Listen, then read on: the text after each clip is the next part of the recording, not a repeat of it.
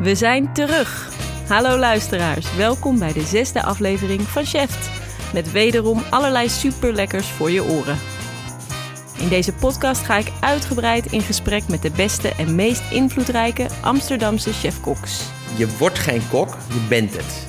Ik vraag ze het hemd van het lijf over hun vak, hun visie, hun werkwijze Eten, eten, eten. en hun onmisbare keukentips. Proeven, proeven, proeven. Hoe meer je weet, hoe meer je proeft.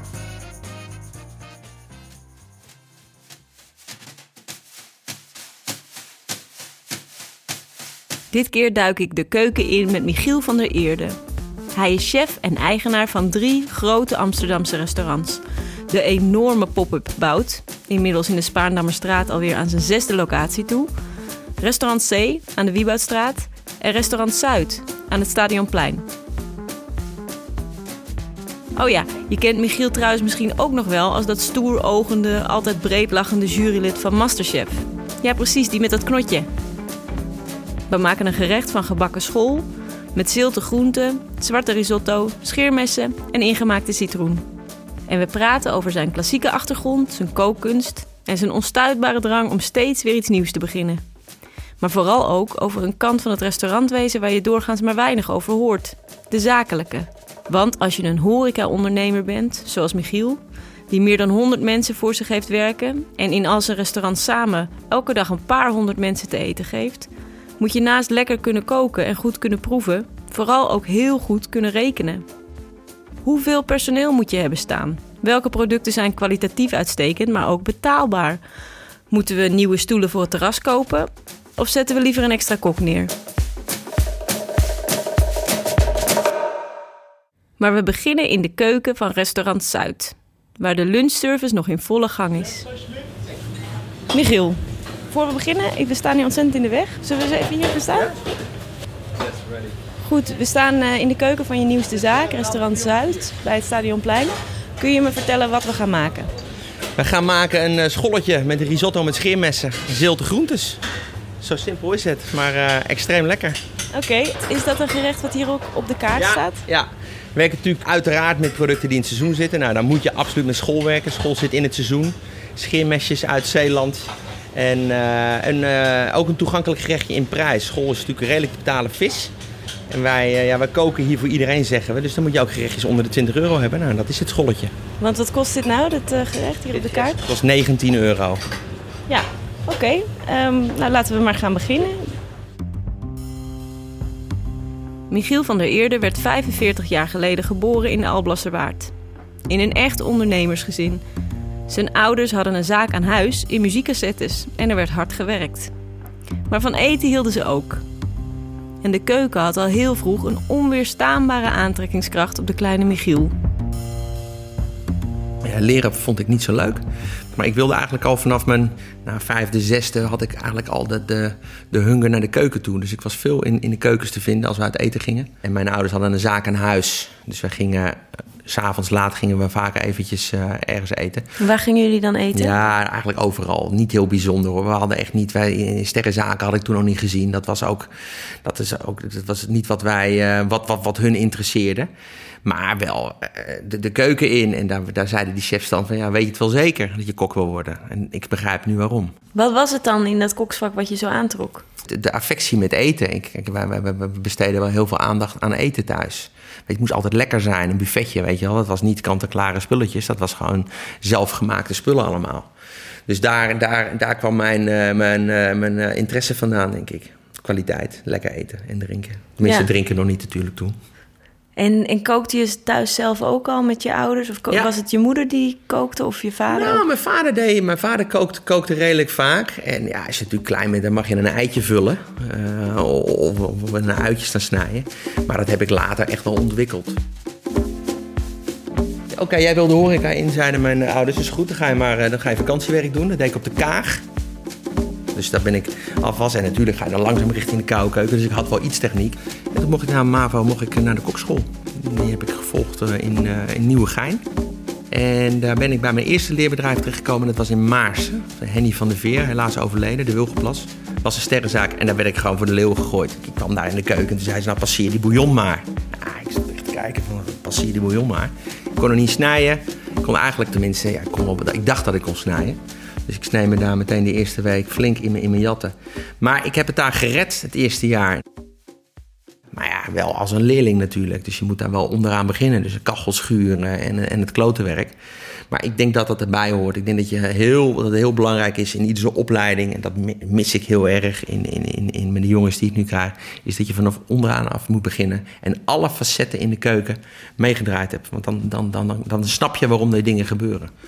Dus ik werkte op mijn uh, 18e werkte ik al standaard uh, 14, 15, 16 uur per dag. Nou, mijn ouders vonden dat natuurlijk een beetje gek. Maar ja, uh, ik, uh, ik dronk niet. Ik ging niet stappen. Ik was alleen maar aan het koken. Na zijn opleiding werkte hij bij klassieke toprestaurants als de Hoefslag en de Bokkendoorns. Om vervolgens op zijn 24ste terecht te komen in de keuken van Robert Kranenborg in La Rive in het Amstelhotel. Luc Kusters van de vorige aflevering die was daar in die periode trouwens ook werkzaam. Ja, dat was in de glorietijd. We hebben alle grote jongens heb ik mee samengewerkt. Ik heb geen sterren gekookt. Nooit mijn ambitie geweest, maar eigenlijk alle jongens met wie ik toen gekookt heb, die zijn nu chef in, eh, in, in grote restaurants. Ze hebben allemaal sterren, allemaal ook twee en soms drie sterren gekookt. Ik moest ontzettend wennen hoor. Ik ging, kwam van de Bokkendorens vandaan. En dat was, nou, wat ik zei, daar stond Lucas Rief stond iedere dag mee te koken. En toen kwam ik in het Amstel terecht. Nou, daar zaten de heren op kantoor.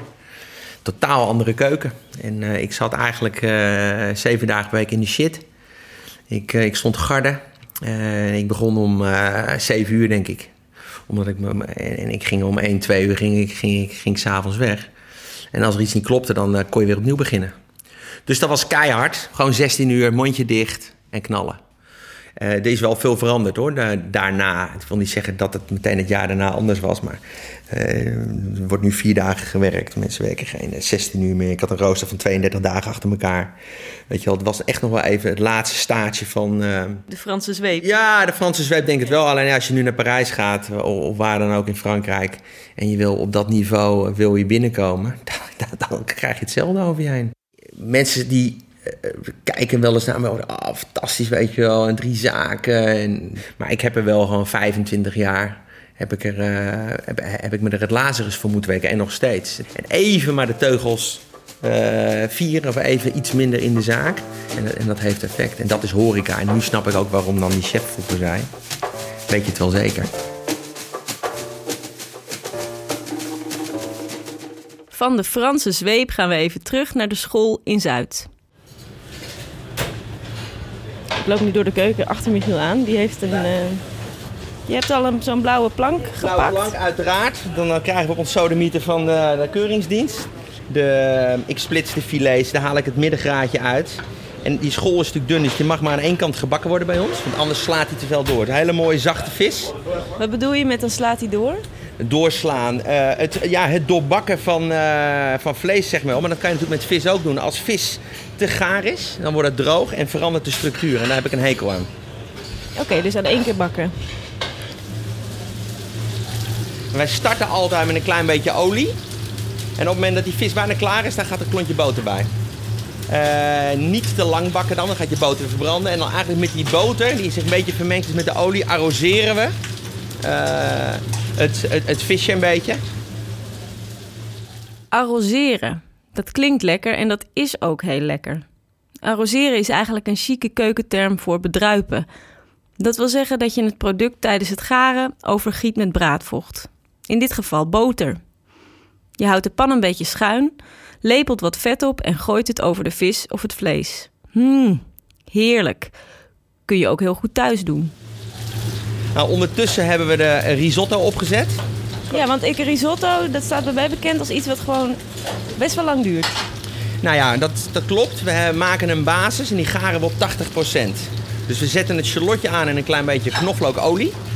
Uh, en we, we, garen hem deze in half, uh, half visfond en een half kippenbouillon. Als het te veel vis, uh, als je alleen maar vis doet, visbouillon, dan wordt het te, te visserig. En dat vinden we ook niet mooi, dus het is 50-50. Dan storten we hem uit op platen, dus dat doe je in de mise en place, dus dat doe je smiddags. Maar je gaart het in een pan? Ja, in een pan. En dat doe je dus steeds met kleine hoeveelheden vocht. Zorg je dat die, dat die korrel zich vult met, met de vloeistof, in dit, in dit geval de bouillon. Vind jij nou dat er verschil is tussen een risotto die je from scratch maakt en een die, uh, die je voorgaat? ik denk dat het vooral het, ge- het gevoel is waar het, waar het om gaat. Ja, dit is mooi. Hij we allemaal alle minuut. Kijk, op het moment dat je die vissel alle minuut doet en je andere bereiding alle minuut, je moet ook je risotto nog alle minuut doen, is bijna niet. Kijk, zie je? Het is, ja, ik, vind- ja, helemaal in één keer maken is natuurlijk de droom van iedere kok. Alleen ja, ik heb hier eh, 80 man zitten en dat is bijna niet te doen. Na zijn vertrek bij het Amstel Hotel werd Michiel verantwoordelijk voor de keukens van alle zaken van IQ Creative. Een groot Amsterdams horecaconcern, waar onder andere de Superclub, Envy, Marcat en Metzo bij waren aangesloten. Een heel verantwoordelijke baan, waarin hij allerlei verschillende bordjes hoog moest houden. En natuurlijk vooral ook de kosten haarscherp in het oog hield. Daar heb ik, daar heb ik het, wel, het spelletje wel geleerd. Eh, en het spelletje eh, is, het is niet alleen maar koken natuurlijk. Het is, het is, het is zoveel meer. Het is natuurlijk je, kostenbeheersing, het urenmanagement, een stukje inkoop. De personeelskosten zijn natuurlijk de grootste killer. De, het gaat een beetje af van het, eh, het, eh, het culinaire, het, het ontwikkelen dan. Eh, maar daarom heb ik ook in iedere keuken een, een, een zeer professioneel, getalenteerd Ja. eh, figuur staan. Ja, nee zeker. Je bent dan meer een soort van regisseur of zo. Of eh, een, eh, hoe noem je dat, een dirigent. Nou ja, een ander voorbeeld, er gaan ook dingen mis. Eh, we hebben van Halm een heel mooi gerechtje met eh, zeeduivel. Nou, daar snijden ze zoveel vanaf. Dat moest heel mooi rond zijn. Veel te duur wordt het dan. Jezus Ja. Christus. ja, dus jongens halen ze door de kostprijsberekening. Ja. Nou ja, dat, dat, die hadden ze dus even niet. Nee, dat snap ik ook. Nou, dat gerechtje moest, moest gewoon eh, over de 25 euro kosten. Wat is dat, een kostprijsberekening? Kostprijsberekening is, is gewoon een, een Excelletje waar, waar eigenlijk gewoon alles berekend wordt. Dus daar doe je een stukje breuk in. Eh, de- de- de- alles gewoon je ingrediënten erin kopen. Dan gaat daar een factor overheen. Dus je maal drie als je een bepaald keukenpercentage wil hebben. BTW, want je verkoop je gerecht natuurlijk altijd in de BTW. 6% voor eten.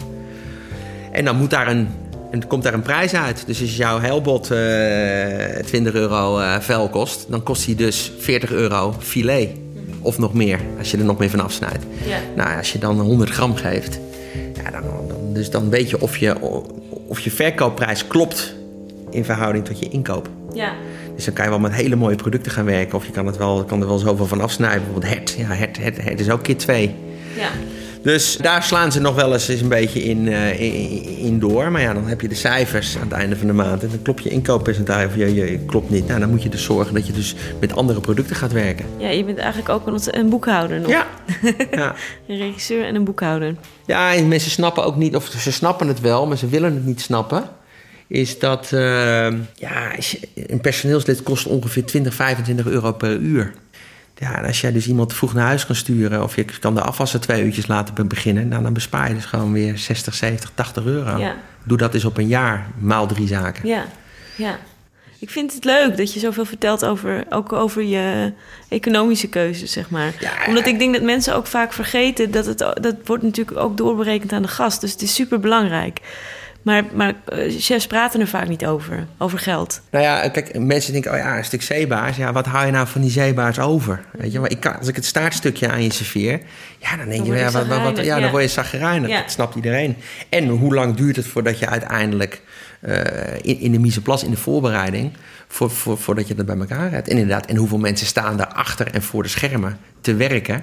Eh, dus inderdaad, het, het, het- het- daarom kost een gerechtje 15, 16, 17 euro.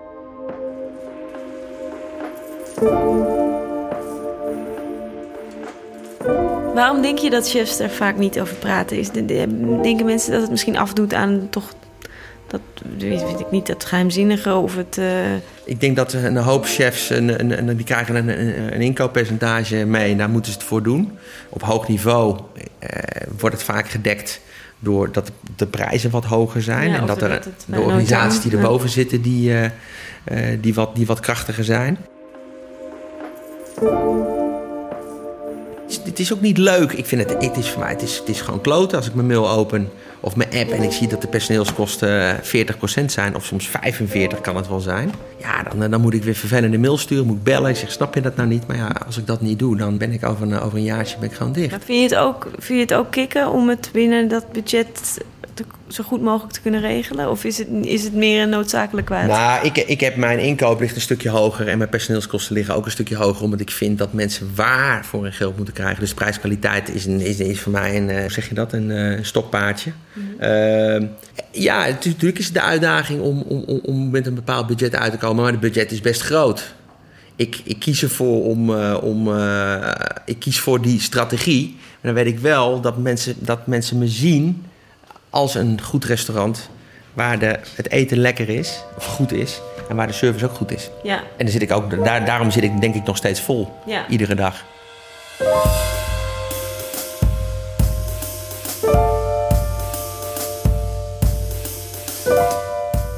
Nu nog even terug naar de keuken. Aan de bodem gaat, een klein beetje vloeistof erbij. En de kracht van deze risotto is, is dat we uiteindelijk een klein beetje eh gezouten citroen er doorheen doen. Maar mag ik even een, een vraag stellen? Want eh, je, zei, je had het over kippenbouillon en visbouillon. En de- wat in die pan zit is zwart. Ja, nou, dat is inktvis inkt. Ja. Eh, daar kleuren we mee, want we vinden het heel mooi met die witte vis. Mooie ziltige groene groentes en het zwarte van de risotto. Maar last but not least snijden we er rauwe scheermessen doorheen. Scheermessen, eh, schoonmaken. Die planchet doen we heel kort even en krijgen een licht garing. En dan eigenlijk zo rauw mogelijk eh, hem uit de schelp halen. Eh, en die krijgt, kijk, eigenlijk een soort tataar van scheermessen doorheen. Maar deze zijn, die zijn helemaal rauw, toch? Ja, we hebben hem heel. We hebben hem, zijn ze helemaal rauw, is deze? Ja. Dat doen ze wel eens ook een, een kleine klap geven. Ja. Maar deze zijn inderdaad helemaal rauw. Nou ja, die gaat, die gaat er doorheen, dus die krijgt een lichte garing.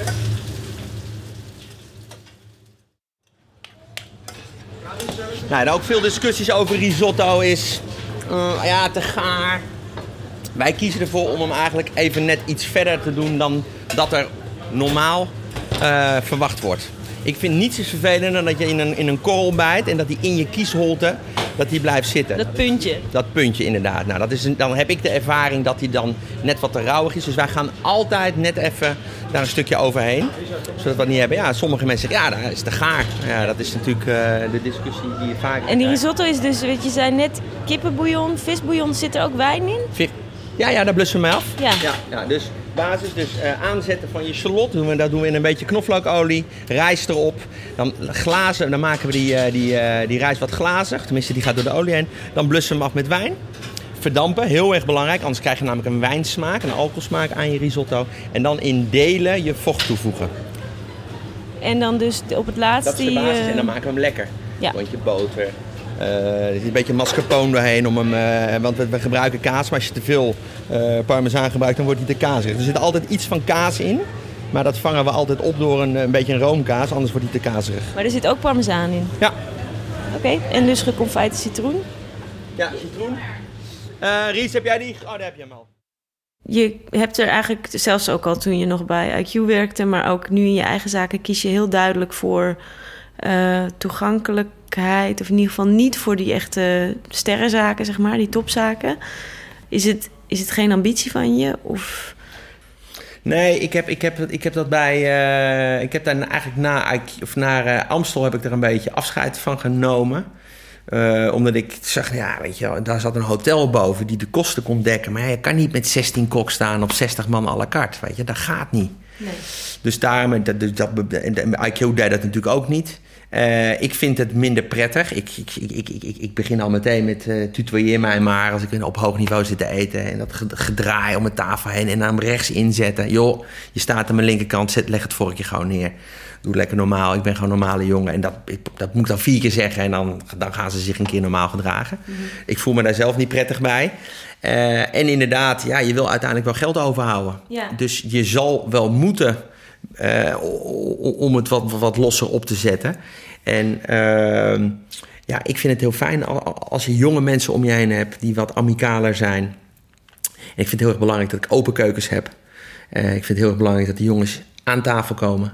Eh, dat ze de keuken uit kunnen komen. Het is zeg maar, ik denk dat er niet zo heel veel mensen zijn die zelf niet in de horeca werken, die weten dat zo'n echt zo'n topzaak draaien, dat je daar dus bijna dat het heel moeilijk is om daar geld mee te verdienen, toch? Ja, nou ja, ja, het klopt. We hebben. Kijk, er- natuurlijk wordt er, er wordt geld verdiend. Alleen ja, als je, als je niet schakelt op de, op de juiste momenten en je blijft met zeven man staan Ja. en je hebt eh, een, een, een kutmaandag. Ja, maandag kunnen we wel 70 man hebben. Maar ja, als de besteding gehalveerd is, ja, dan hou je dus geen euro over. Dus dan moet je weer zorgen dat je de donderdag, vrijdag, zaterdag... dat je dat weer terugfietst. Nou ja, daar word je wel zo onrustig van. Ook zijn eerste eigen zaak, Bout, was ruig en toegankelijk. Die opende in 2012 in het oude paroolgebouw aan de Wieboudstraat. Het was een tijdelijke pop-up die uiteindelijk een soort reizend circus werd. Het hele restaurant, inclusief keuken, interieur en personeel, verhuisde door de jaren heen al naar respectievelijk een voormalige Citroën-garage, een kantoorpand aan de Zuidas, het VND-gebouw aan het Rokin, een gaswisselstation in Oost. Inmiddels is Bout alweer aan zijn zesde locatie toe, in de Magdalena-kapel aan de Spaarnammerweg in Westerpark. Iedere keer krijgt de zaak een compleet nieuwe uitstraling en een nieuwe kaart. En elke verhuizing is weer een gigantische operatie. Toch, zegt Michiel, kan hij het niet laten. Ja, Bout moet direct aanstaan en daar ben ik natuurlijk ooit mee begonnen. Dus die, die, die, die felheid en agressiviteit in mijn ondernemen, uh, die heb ik daar wel nodig. Omdat je maar een half jaar of een jaar hebt of anderhalf jaar. Maar ja, dat gaat eigenlijk heel apart. Ik, ik, ik, ik kom in een ruimte en dan, uh, moet ik denken, weet ik het even niet. En dan stuur ik wat mensen weg. Of dan kom ik de dag of de nacht erna vraag ik of ik terug kan komen alleen. En dan loop ik daar soms wel eens een, een nacht rond. Of een Echt dag. waar? Ja. Dus je, gaat, je krijgt zo'n ruimte aangeboden of je vindt ja. iets. Ja. En dan ga je er dus s'nachts rondlopen? Om Daar ben ik natuurlijk, voordat ik, er, dat ik de afspraak heb met de makelaar of de eigenaar... Ja, ja. ben ik natuurlijk al uh, op mijn scootertje eromheen geweest... een paar Ja. keer in de buurt enzovoort. En vroeger zei ik altijd locatie doesn't matter. Maar dat, dat, is, dat is wel veranderd hoor. Dus omdat het in Amsterdam gewoon helemaal veranderd is. En dan gaat natuurlijk dan gaat iemand van de techniek mee... er gaat een aannemer mee. eh, en dan, dan zijn er te veel eh, meningen. Dus daar kan ik niet zo goed tegen op dat moment. Daar heb ik, daar heb ik wel wat aan, maar in een wat later stadium. En dan trek ik me terug en dan, en dan zie ik het meestal wel. Of helemaal niet. Ik kan ook, ik, soms zeg ik van nou, eh, het gaat hem niet worden. Maar waar, waar ben je dan naar op zoek? Naar een soort beeld in je hoofd van wat voor zaak het dan wordt? Of- Ja, het, het is heel erg belangrijk dat we, dus daar, dat we daar alles in kunnen doen wat bout is. En, en, en feest en borrel en corporate en een grote... Het restaurant moet alles dragen. Dus het restaurant staat centraal en daaromheen proberen we alles te doen. Ja, en dan, dan valt hij meestal wel. En dan eh, haal ik mijn, eh, mijn broer erbij. En mijn, eh, mijn bouwbegeleider, mijn, een, goede vriend van mij uit Zuid-Frankrijk. Die vliegt meestal dan binnen één of twee of drie dagen wel in. Want die hoort aan mij hoe eh, excited ik ben. En die zegt, nou, we hebben er weer een. En dan gaan we bouwen voordat de vergunning er is. Dat de vergunningsaanvraag duurt altijd twee maanden, soms langer. Maar die tijd hebben we niet. Dus met risico gaan we een risicoanalyse maken met, met degene die de vergunning doet. Van joh, denk je, wat denk je? Ah, ik denk het wel. Ja, ik weet het niet. Ze zullen nooit zeggen, is- voor 80% gaat het lukken. En dan gaan we, gaan we timmeren en dan, eh, en dan valt de vergunning meestal één of twee weken voor de opening valt zo'n vergunning binnen. Ja, wat daar dan aan de hand is, wat daar vrijkomt, is, is enorm.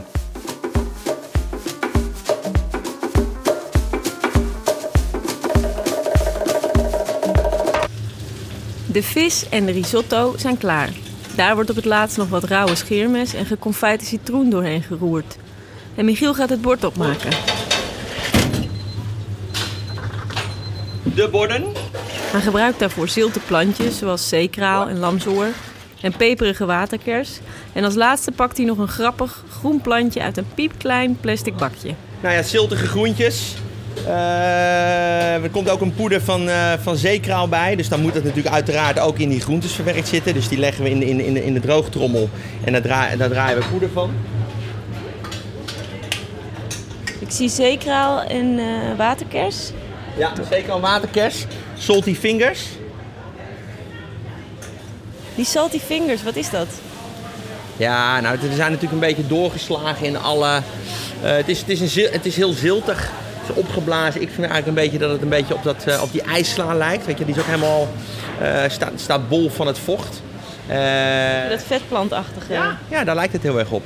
En ja, we zijn heel erg verwend natuurlijk hè, met, met onze, met onze koppert crash eh, toestand. Het is alleen niet te betalen.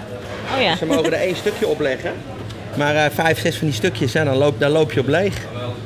Wat kost dat nou? Je zet nu een doosje neer met, eh, nou ja, wat is het? Nou, dit, is, dit, is, dit bakje kost volgens mij eh 5,50 hè? oh ja? 8,50. 8,50? Ja. En dit is, dus, dus, dus, dus je mag één, twee dingetjes geven. En dan houdt het op. Maar het is ook niet lekker, hè? Als, je- als je er eh, vier of vijf van die dingen doet. Want het is echt best wel zout. Maar ja, dat is wat ik zeg, we zijn, we zijn verwend. Het is 50 alleen- stuk staat er ook op. Het is ook niet, per, niet op gewicht, maar per Nee, stuk. ja. Het gaat op een mooi, nou wat is het? Bruin-grijs, donkerbruin bord. Ja, een hele lastige borden trouwens. Je zit chippen als een malle, maar meestal. Dus ik heb ook geen, geen budget om hier nou met borden van 50 euro te werken. Maar het, is, het, ma- het, maakt, het, eh, maakt het net af. En ik probeer altijd heel erg, ik zeg jongens, niet te veel klooien in deze keuken, weet je wel. Er wordt al zoveel geklooid.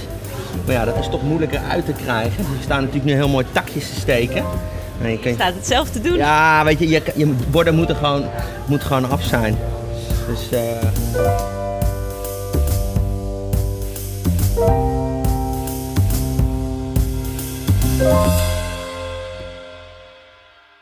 Al dat geregisseer en gereken heeft ook als gevolg dat Michiel eigenlijk nog maar weinig tijd in de keuken doorbrengt. als ik in een keuken ben, het is natuurlijk niet alleen de keuken, maar er zijn er nog vier, vijf andere mensen die letterlijk aan mijn mouw staan te trekken.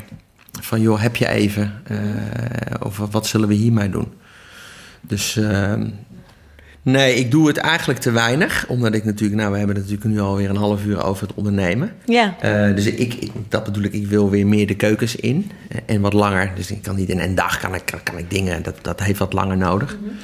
Ik heb al die gerechten zie ik natuurlijk iedere dag voorbij komen. Ik trek ook borden weg, weet je wel. En dan ga ik samen met degene die verantwoordelijk is, chef of souschef, ga ik zeggen, nou dat is te, te veel, te weinig, te zoet, te zuur, te zout, weet je. Dus we blijven, iedere dag ben ik wel bezig om het, om, om het doorontwikkelen van de gerechten. Eh, maar ik, ik, ik, ik hunker weer naar gewoon eh, lekker even vijf dagen in een partietje staan. ja.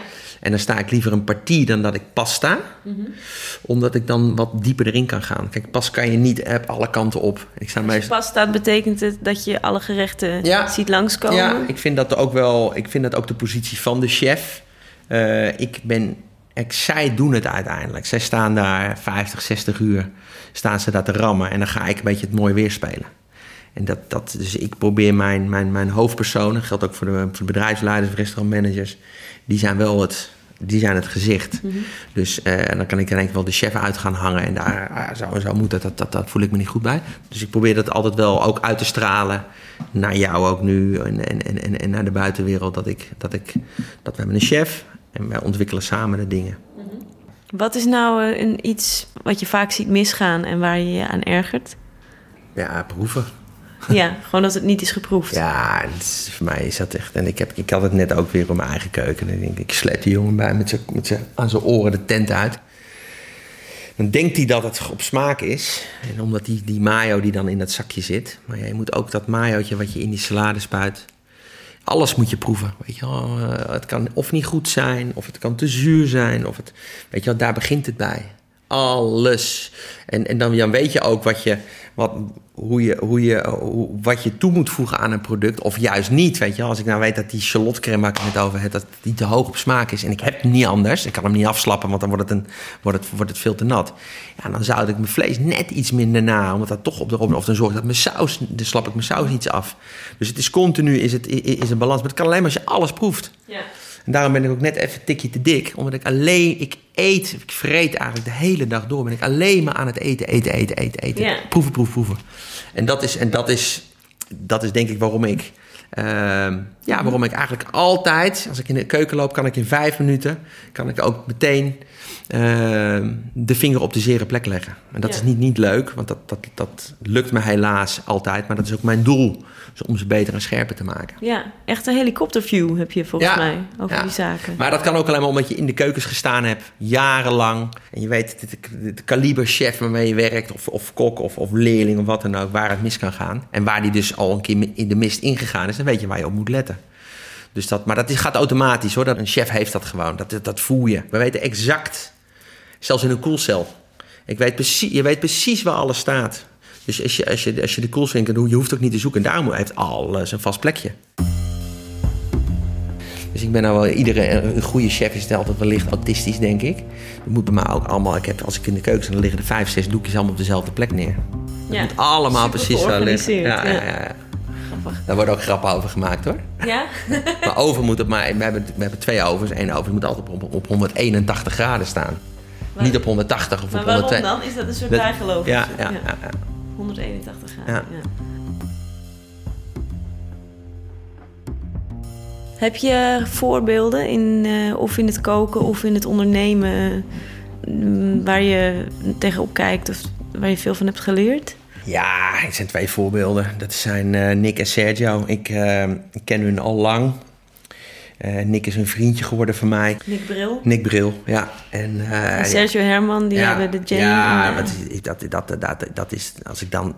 Ik heb daar nu vier, vier keer gegeten en het is iedere keer beter geworden. Dat vind ik gaaf. Als je zulke hoeveelheden ook draait. Het is niet echt knallen. Ja, en ook doorgaan met ondernemen. Hè. Niet alleen niet één dingetje doen, maar hup, en events en, en, en, en buiten de deur. En Nick heeft een gezin, Sergio heeft een gezin. Sergio doet dan een nog erbij. En die heeft natuurlijk wel twee fantastische... Chico is natuurlijk ook, uh, ook een, een topgozer.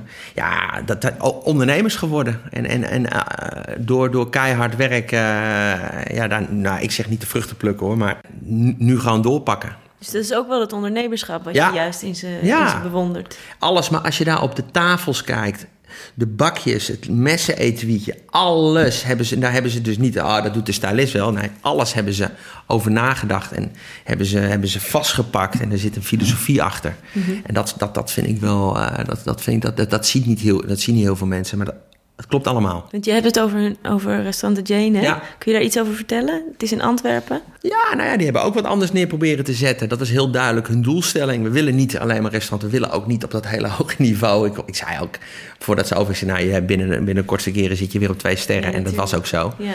Want ja, ze kunnen niet iets half doen. Dus, dus die smaken kloppen, de gerechten kloppen. Ga je zitten en daar uh, vier, vijf later ga je weg. En dan heb je alles meegemaakt. En dat, en dat, vind, ik wel, uh, dat vind ik wel heel gaaf. Ja.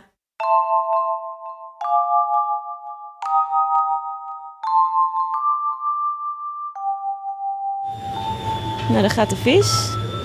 Maar daar hebben we ook nog een beetje haringkaviaar bij. Als we het net over het ziltige. Tja, hm. Haringkaviaar, dat is dus een beetje een pet peeve van me. Je komt die kleine zwarte balletjes in heel veel restaurants tegen en dan wordt het verkocht als haringkuit of haringeitjes. Maar eigenlijk zijn het helemaal geen viseitjes. Die balletjes worden met een geleermiddel gemaakt van een bouillon van gerookte vis en inktvisinkt. Het zijn dus meer een soort ja, geleiballetjes. Maar dat klinkt er weer niet zo lekker. Nou ja. Haringkaviaar, het is een beetje een stokpaardje van mij, hè? Een haringkaviaar. Vind je het niks? Nou ja, het zijn geen viseitjes. Nee, nee, dat klopt, dat klopt. Maar ik vind het wel lekker. Ja, ik vind het heel mooi als je het bij elkaar eet. Ja, dat rokerig is lekker. We zijn er bijna. Wat is er nou voor saus bij gegaan? Want dat heb ik even gemist. Beurre blanc, basis van Pernod. Alleen iets minder boter als normaal een beurre blanc heeft. Dus dan wordt het allemaal zo vet. Uh, ja, gewoon een basis vissaus. En uh, met in plaats van witte wijn, uh, Pernod. Zodat hij iets meer Pernod push krijgt als, als een normale saus. Nou ja, dit is een, wat denk ik mijn kracht is, is dat ik, er, dat ik zelf meewerk. Dat ik er zelf altijd ben. En dat ik, dat ik de basis als beste beheers. Dat is het koken natuurlijk. En dat ik voor mij heel, maar ik kan heel makkelijk in dit geval tegen Richard zeggen: Richard, er ligt er veel haringkuit op die, op die school. Waarom dan? Nou, omdat het gewoon. Dan wordt het te ziltig, te zout. En dat klopt gewoon. En als je dat namelijk vanaf de zijkant roept en, je hebt er niet echt verstand van, dan, dan pikken mensen dat niet. Hetzelfde als ik een manager aanspreek, veel, er staan er veel mensen op de vloer. Omdat je dagelijks op de vloer staat. Dus dat, dat, dat, dat is het verschil wat ik nu heb. En dat het van mezelf is. Dat stukje energie wat vrijkomt, dat het een zaak helemaal van jezelf is, dat is enorm. Ik had bij, bij IQ had ik ook die dat verantwoordelijkheidsgevoel zeker. Alleen het is, het, het is verdrievoudigd sinds ik voor mezelf ben begonnen. En inderdaad, je kan een hele mooie kaart maken met, met fantastische alle minuutbereidingen. Maar als jij uh, daar, daarom maar 40 man kan draaien en je staat met vijf koks. Ja, dan, ga je, dan hou je er misschien twee maanden vol. Ja. Dus dat zijn allemaal zaken die, uh, die, die je leert. En ik heb natuurlijk ook door, door, door, door Bout en door C heb ik, daar heb ik zoveel geleerd. Dus daardoor kon ik ook wat sneller en makkelijker die derde zaak uh, omhoog trekken. Heb je nog uh, toekomstdromen? Dingen waarvan je zegt, nou ja, ik ben nu, hoe oud ben je nu? 44. 44. Ik, als ik straks 55 ben, dan... Nou ja, dan hoop ik dat de, de, de, in ieder geval de drie zaken die we, die we nu hebben... Oeh, tien jaar? Amsterdam, tien jaar, ja. Nou ja, dan hoop ik dat ze nog bestaan. Ik vind tien jaar ver, vind ik wel heel ver weg. Maar, en dat ze, dat ze op hetzelfde niveau en even zo succesvol zijn zoals ze nu zijn. Dat is voor mij een droom.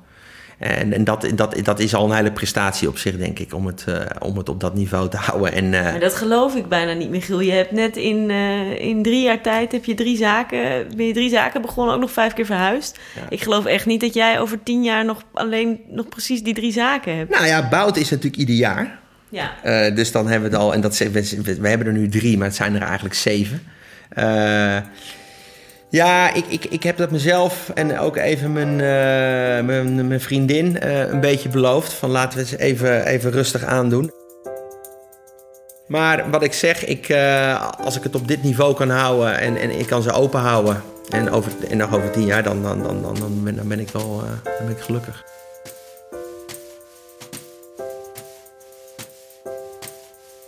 en klaar. Nou ja, dit is een, school. Ik ben dol op school en, en risotto. En het, is, het, het, komt mooi bij elkaar, denk ik. Maar dat ga jij nu ja, even opeten. Te gek. ja, het ziet er allemaal hartstikke lekker uit. Oké. Okay. Oké, okay. nou, een, heb ik een vork nodig. ja, Vis met balletjes. Uh, een beetje groentes en een beetje een meelspijs. Nou, saus in, uh, in, in overeenstemming met, het, met het, het ziltige van de caviar. Dus die moet ook weer niet te zout zijn. En uh, het, het, ja, een klein beetje het krokante van de, van de rauwe groentjes die ja, het ziet, uh, risotto ziet er hartstikke lekker uit. School is zo lekker. Ik hou zo van school. Ja, school is echt top. School is zo mooi. En je moet er, je moet er uitkijken dat je niet te lang mee doorgaat. Want dat gebeurt natuurlijk veel in de keuken. En ik, oh, lekker goedkoop visie. Op een gegeven moment moet je echt stoppen, want dan worden die met een dik. Maar hij is nu echt vol in het seizoen, die dikke joekels. Ja. En het fijne is dat je ook, als je de filet hebt, je kan ze ook onder, eronder klappen.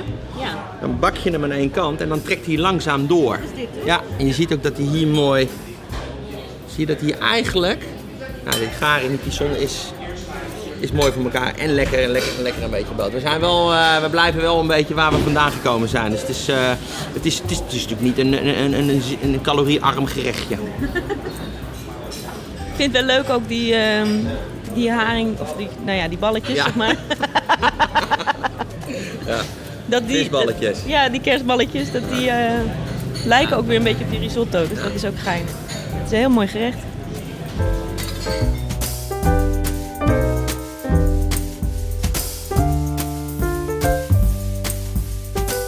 En aan dit gerecht kun je ook zien hoe keuzes in restaurants niet alleen uit culinaire overwegingen worden genomen, maar ook uit zakelijke. Die school die is dus niet alleen heerlijk sappig en vers en in de boter gebakken, maar ook volop verkrijgbaar en dus goed geprijsd. En die risotto, vissig, maar ook romig, kazig, maar niet te, zacht, maar niet pappig, die wordt van tevoren gegaard, omdat het veel extra mankracht zou kosten het in zo'n grote zaak la minuut te doen. De zilte groenten zijn duur, dus er liggen er maar twee per gerecht op. De keuzes die chefs en eigenaars op zakelijk gebied maken, bepalen of het restaurant overleeft en wat er aan het eind van de avond op jouw rekening staat. 19 euro in dit geval. En dat is voor een super lekker vishoofdgerecht op een plek als dit echt ontzettend schappelijk. De vis is goed, hè? Ja, heel goed. Maar ik vind het ook wel heel lekker. En zeker ook met die confit citroen. Dit was Chef. Heel veel dank aan Michiel van der Eerde.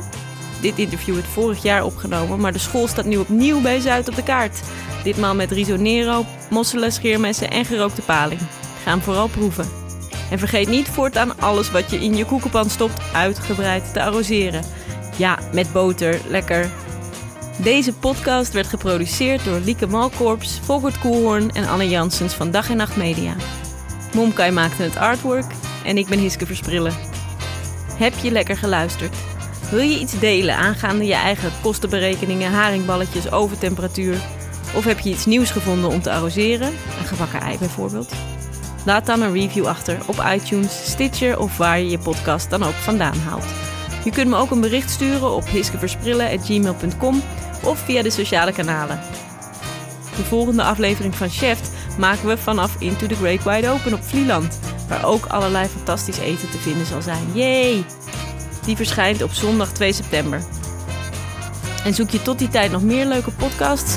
Check dan dagennacht.nl. Tot de volgende keer!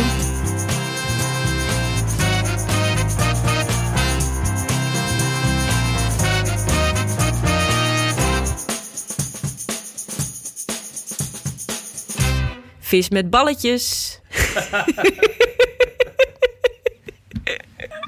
Ik wist nog toen ik het opschreef dat ik zou moeten lachen.